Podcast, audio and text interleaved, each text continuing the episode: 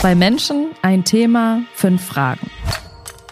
Wir wollen wissen, was ihr über unsere Zukunft denkt, wo ihr euch einig seid und wo nicht. Bei großen Themen, die uns schon heute beschäftigen und die wir in Zukunft zusammen anpacken können. Auf der DM-Zukunftswoche haben wir deswegen mal nachgefragt.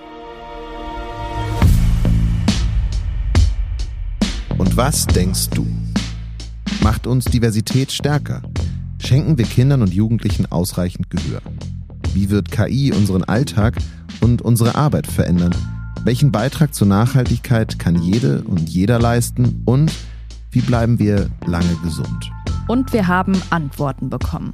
Zwei Menschen, die sich vorher nicht kannten, haben uns ihre Sicht der Dinge erklärt. Immer zu zweit, im Dialog miteinander.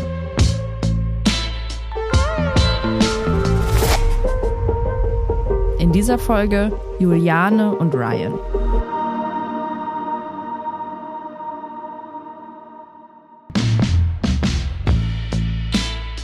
Die beiden sprechen über neue Arbeitswelten und wie wir die in Zukunft gestalten.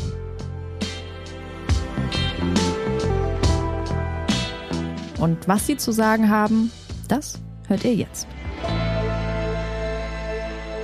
Und da kann gerne loslegen, wer möchte.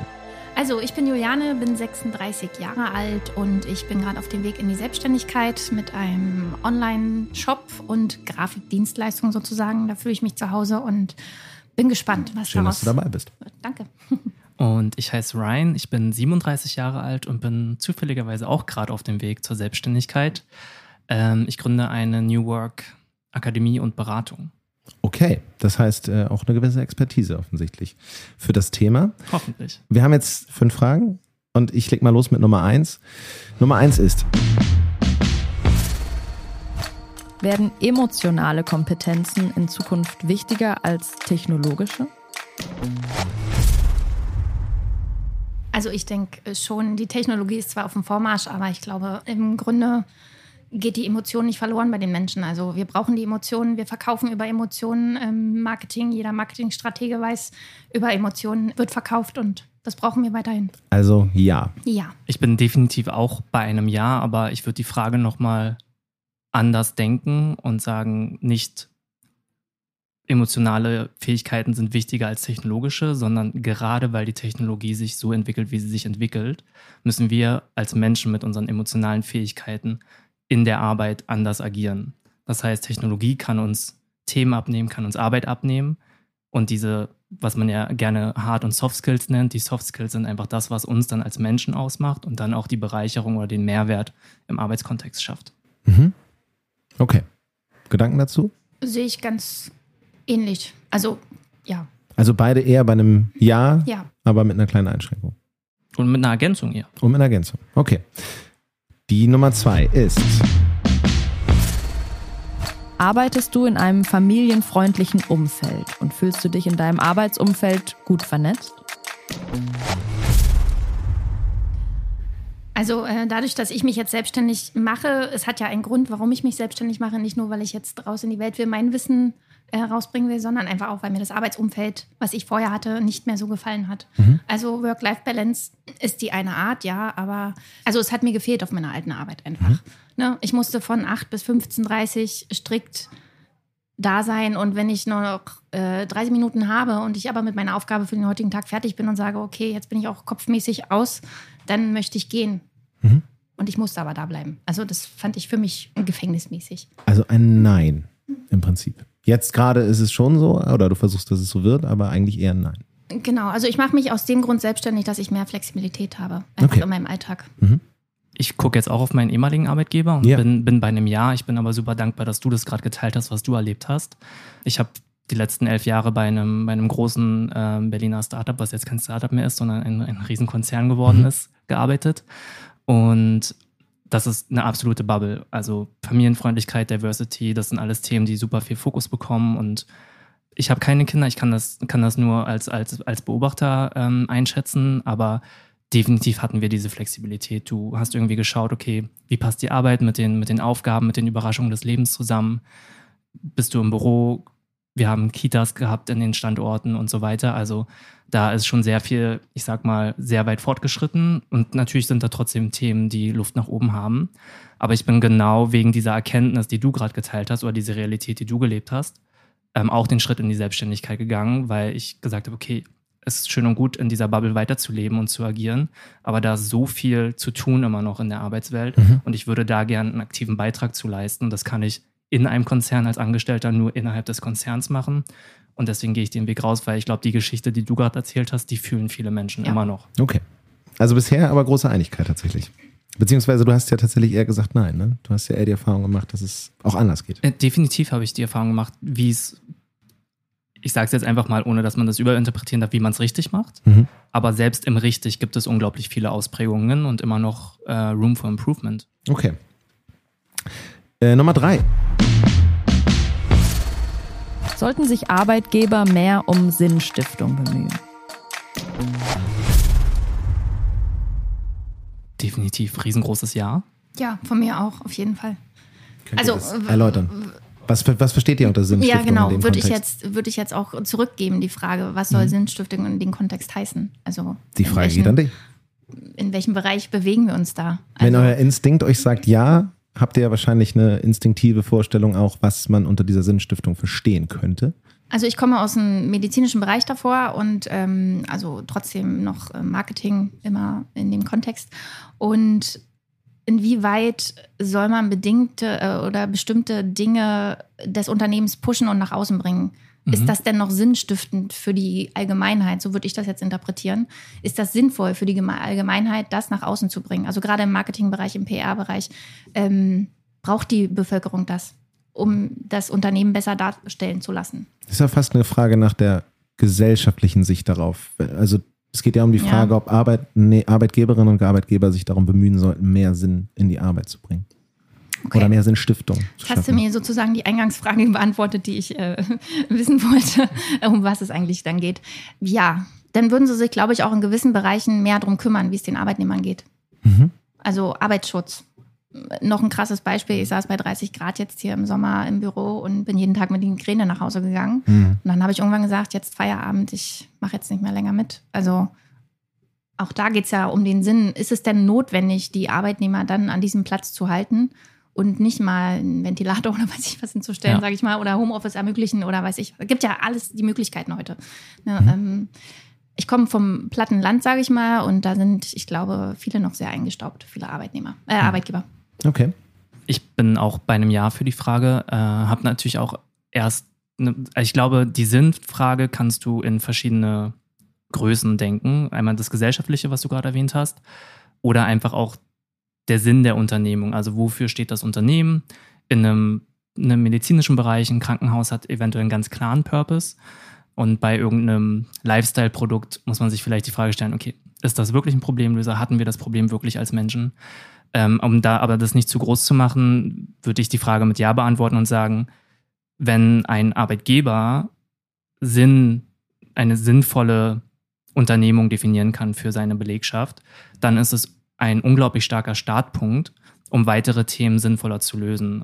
Wenn es klar ist, wofür wir als Unternehmung stehen, was wir erreichen möchten, wofür wir das tun, was wir tun, kann man vielleicht auch andere Themen vielleicht da angehen, wie das Vertrauen, dass jemand von zu Hause genauso gut arbeitet wie im Büro. Und dann muss man die Leute nicht mehr bis zur vertraglich festgelegten Arbeitsendzeit im Standort behalten, sondern kann irgendwie sagen, hey, cool, do what you gotta do, es ist 30 Grad, lasst uns alle ein Eis essen gehen. Okay. Ja, wunderbar. Also wir haben 2 klare Ja's. Ja, wir sind uns einig. Für meinen Geschmack ein bisschen zu sehr. Okay, wir haben noch 2, oder? Wir haben noch 2. Sollten sich Unternehmen besser auf die Anforderungen der kommenden Generationen einstellen? Nein. Also da ist ein klares Nein. Aus den Arbeitgebern, die ich davor hatte, das klingt so, als ob ich laufend gewechselt bin, aber ist eigentlich nicht so. Ich war 10 Jahre bei einem, auch in der Verwaltung, in einer Berufsfachschule für medizinische Berufe. Und ich habe die Generation Z sozusagen am eigenen Leib jeden Tag gespürt und erlebt. Und die haben schon echt krasse Forderungen an Arbeitgeber. Hast du ein Beispiel? gerade leider gar nicht, muss ich, vielleicht wenn du gleich antwortest, vielleicht habe ich da noch eins, aber wie auch der Umgang einfach ist, der Respekt ist weg, ne? Also vor den Lehrern, Berufslehrern sozusagen, haben die überhaupt gar keinen Respekt teilweise. Ich will jetzt nicht alle über einen Kamm scheren, es gibt ja auch ganz tolle Azubis, aber die meisten entscheiden sich für so eine Lehre, weil sie nichts anderes wissen gerade, weil sie vielleicht auch noch nicht so weit sind, darf man ja auch nicht vorwerfen, ne? Also mit 18 war ich auch noch nicht so weit und wusste, was ich werden will im Prinzip oder was meine Erfüllung ist. Das ist ja mein Anspruch ans Arbeitsleben. Ja, dass die einfach in eine ganz andere Richtung gehen. Also ich will jetzt natürlich nicht so klassisch sein, du musstest früher das machen und dann bist du das ganze Leben gewesen. Die haben schon ja andere Ansprüche und die sind teilweise zu hoch, finde ich. Also die gehen über das Ziel hinaus. Okay. Du wirst dich freuen, wir haben unsere erste Unstimmigkeit. Es lag was in der Luft. Also ich bin definitiv bei einem Ja, wobei ich deinen Punkt total sehe und total nachvollziehen kann, auch vor allem in dem Kontext, den du geschildert hast. Ich glaube, das Problem ist aber größer und die Ursache beginnt sehr viel früher. Ich würde nämlich schon so weit gehen zu sagen, welche Fähigkeiten trainieren wir eigentlich und etablieren wir eigentlich schon in der Schulzeit? Ja, gut. Und wir fangen da ja schon an, irgendwie One Solution Fits All zu machen. Ne? Ist das Datum vom Test, das sind die Fragen, wer es richtig beantwortet, kriegt eine 1, wer es falsch beantwortet, kriegt eine schlechtere Note. Wer die schlechte Note hat, hat einen komplett anderen Weg schon im beruflichen Kontext. Und zudem ist einfach alles, was gesellschaftlich, technologisch passiert, soziale Medien, die Jugend ist anders aufgewachsen, als wir sind beide ein Alter, als wir damals. Und natürlich verändert sich die allgemeine Wahrnehmung, was für mich nicht heißt, okay, es ist total cool, jetzt faul zu sein und irgendwie Forderungen zu stellen und nichts dafür zu tun. Das will ich damit gar nicht sagen. Aber ich glaube, das, was den Generationen unserer Eltern und Großeltern als Versprechen gemacht wurde, arbeite hart, leg ein bisschen Geld zur Seite, du kannst dir dein Haus bauen, du kannst dir ein Grundstück kaufen und so. Das sind alles Versprechen, die können wir der Jugend heute nicht mehr machen. Es ist überhaupt nicht klar, was, ich glaube, 60% der Jugendlichen in der Zukunft für Berufe haben werden. Es ist aktuell überhaupt nicht klar, ob sich überhaupt jemals mal wieder jemand Eigentum leisten kann.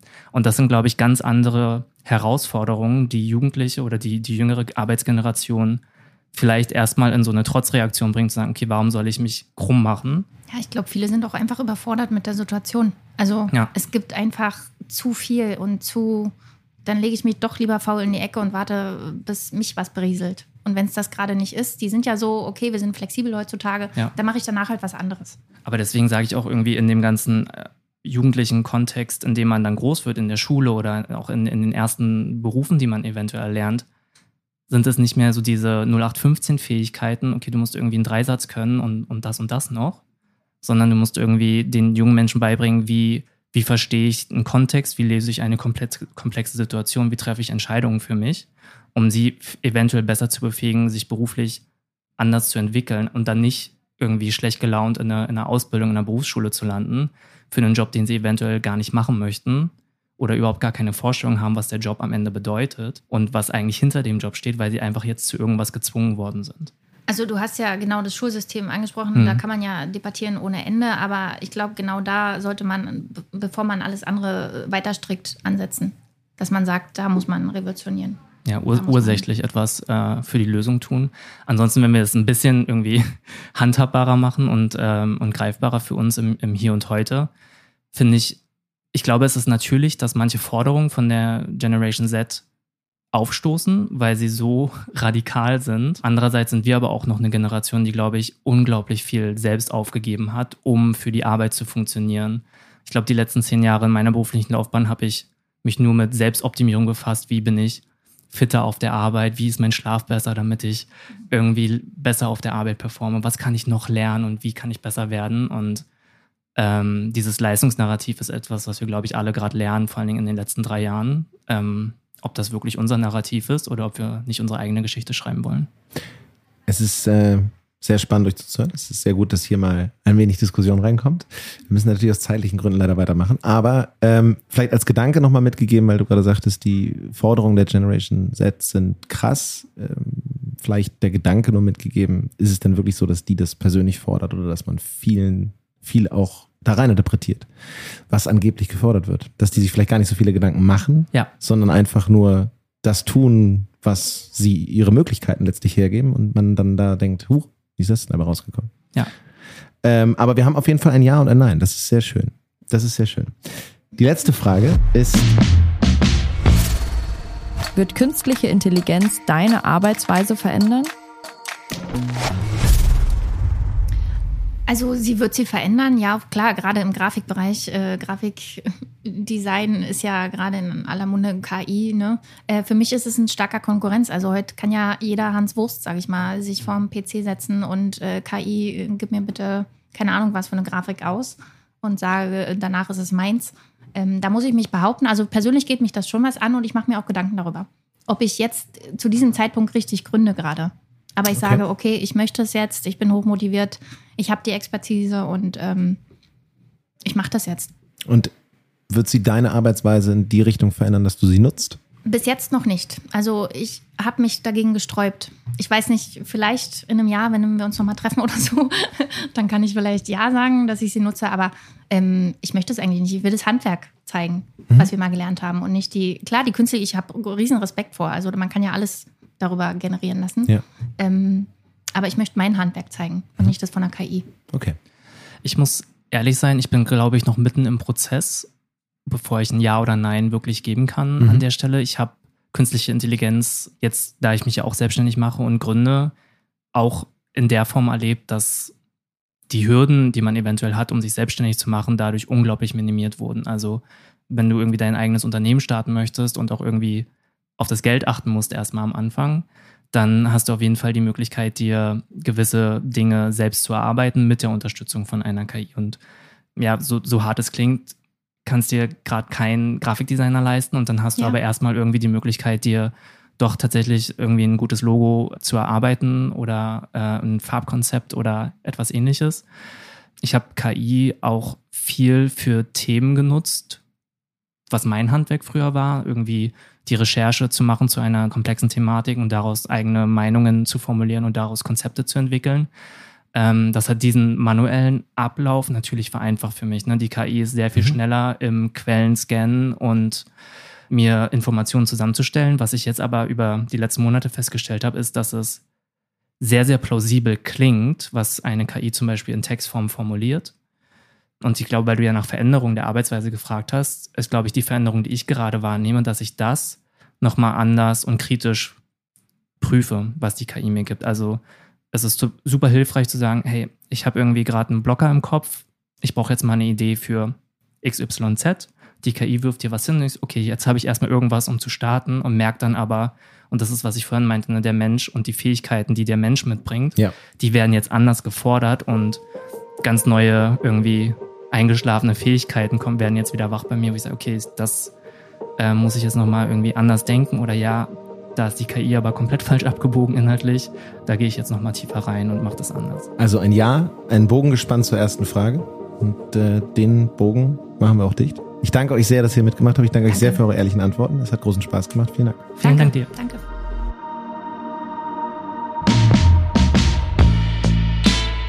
Und im Dialog geht's weiter. Also abonniert den Podcast und verpasst keine der weiteren Folgen und Meinungen. Wenn euch die Reihe gefällt, lasst gerne eine Bewertung da. Unsere Gäste in diesen und was denkst du Shorts findet ihr auch bei Instagram. Wir haben es euch in den Shownotes verlinkt. Hört auch in unsere langen Interviews mit den Expertinnen zu den 5 Zukunftsthemen rein, wenn ihr mögt. Vielen Dank fürs Zuhören in dieser Folge. Ciao, bis zum nächsten Mal. Sagen Jonas und Anna.